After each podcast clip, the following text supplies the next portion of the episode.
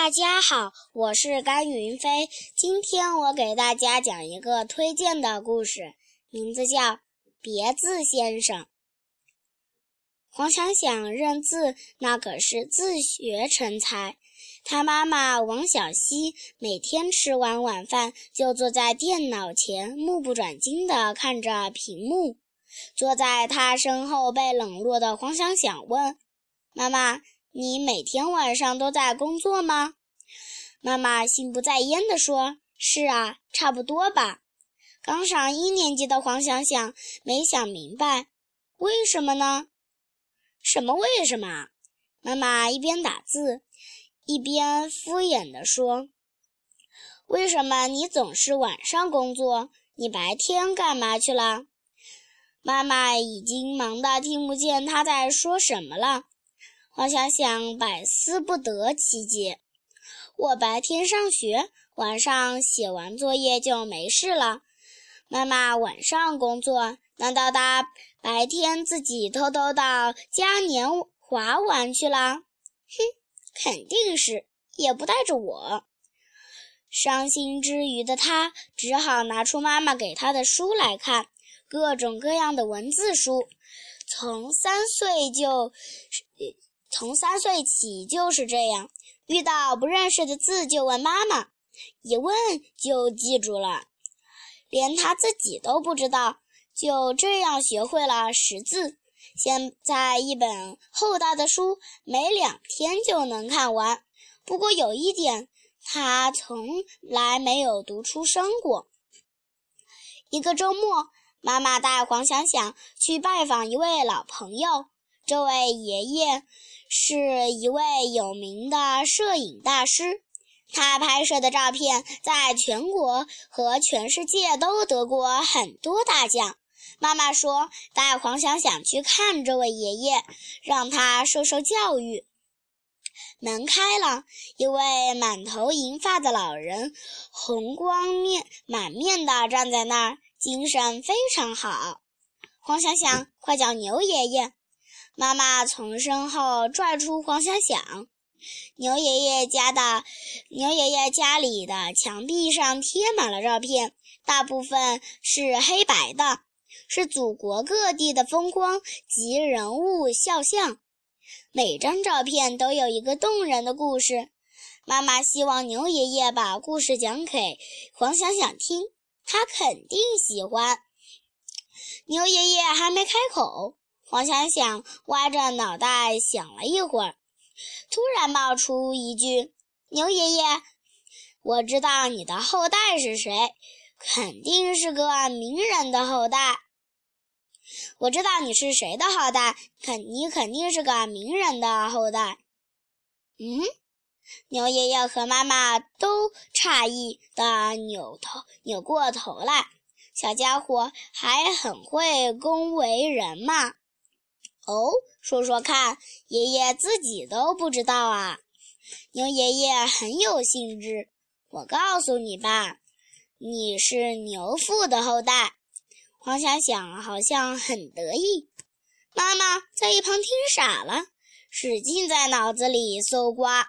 最近没有给黄想想讲过什么故事，里面没有有没有个叫什么牛父的？没有呀，谁是牛父呢？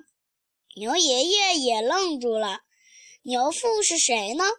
没听说过呀。黄想想看到两人目瞪口呆，便滔滔不绝起来。这个牛父啊，是《岳飞传》里的人物。《岳飞传》啊，是讲岳飞的故事。这个牛父就是岳飞的义弟。就是小时候和岳飞一起学习武艺的这个牛父，黄想想只要讲到书里的故事就停不下来。如果没有人去叫住他，他会一直不停地讲下去。打住！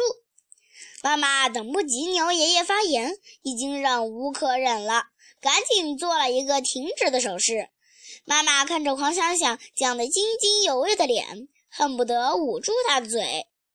儿子，听好了，那不是牛腹，这个字是高，读，g 凹高。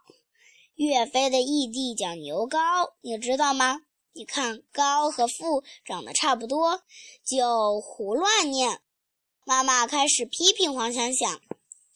哦，哈哈，闹了半天，我的祖先还是岳飞的义弟呢，吓了我一跳。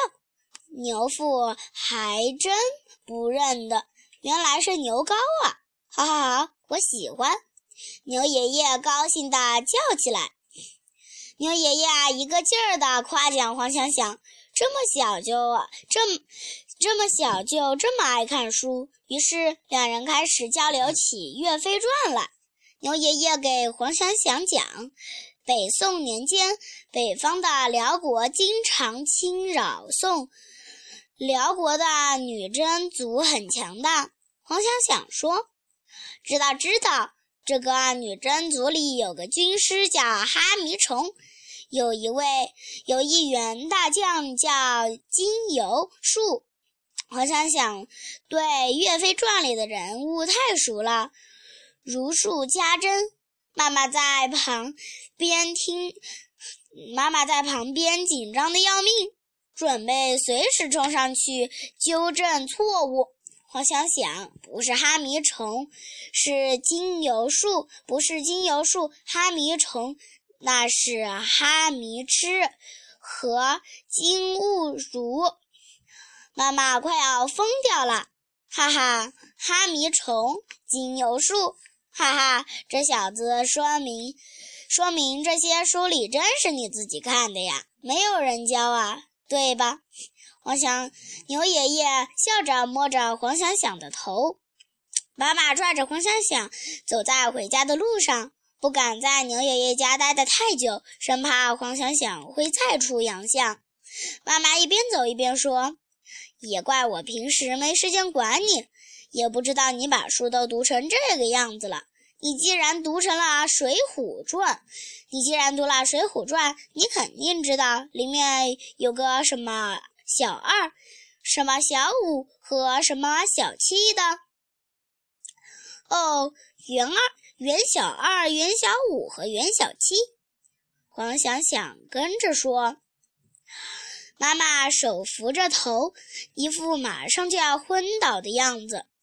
我就知道你会圆下去。告诉你，记住了，这个字是一个耳朵旁加上一个圆，读软，就是柔软的软那个音。你记住了吗？下次可不要让我听见你再说圆二小，这样读，我以后不叫你黄想想了，就叫你别字先生，听到了吗？哦，好吧，知道了。黄想想被纠正的累，很累了，口好渴呀。他们走在路上，看到旁边有水果摊，上面写着“新鲜柚子”。黄想想高兴坏了，指着水果，大声对妈妈说：“妈妈，快，我渴死了，给我买个抽子吃。”一转眼，妈妈不见了。哦，她真的昏倒在地了。谢谢大家。